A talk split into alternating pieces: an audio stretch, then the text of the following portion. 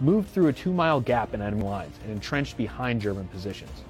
Once in place, the 142nd achieved tactical surprise. With... Welcome back to 3 Minute Doctrine with me, Sergeant Aaron Heft. In May of 1944, Allied units were facing a stalemate along the German defensive line south of Rome. Allied forces had been unable to break through German positions, but the elements of the Army National Guard's 36th Infantry Division found an unsecured area of terrain and were able to conduct an infiltration behind German defenses.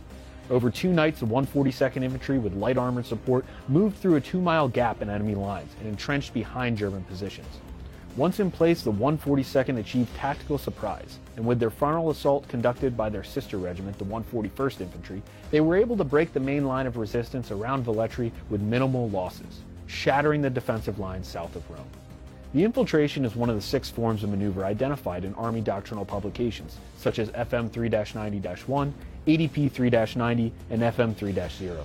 According to this doctrine, the six forms of maneuver are the envelopment, a turning movement, frontal attack, penetration, infiltration, and the flank attack.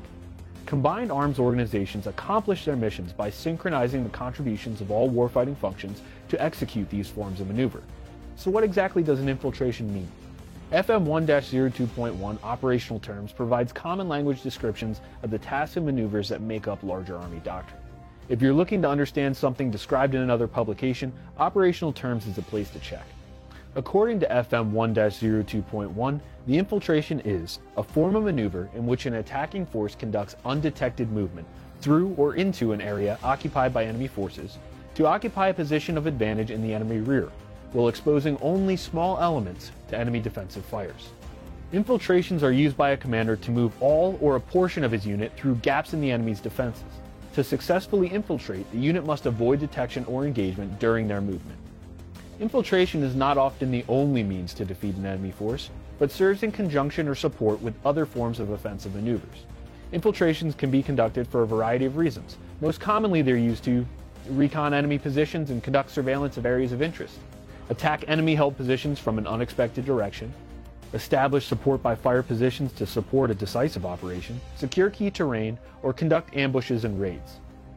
To make their attack successful, the 142nd Infantry followed the key elements of conducting an infiltration. The 36th Division commander identified a gap large enough in the enemy lines to move through undetected, allowing maximum surprise when it came time to launch the attack. The commander knew the 142nd could not achieve success alone, so he used the infiltration as a way to establish a support by fire to support an attack by other elements of the division.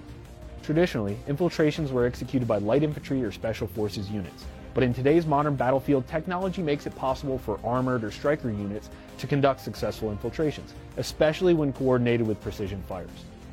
As long as a commander can successfully move through enemy lines undetected and support an infiltrating unit once behind lines, an infiltration can help create a decisive impact on the battlefield.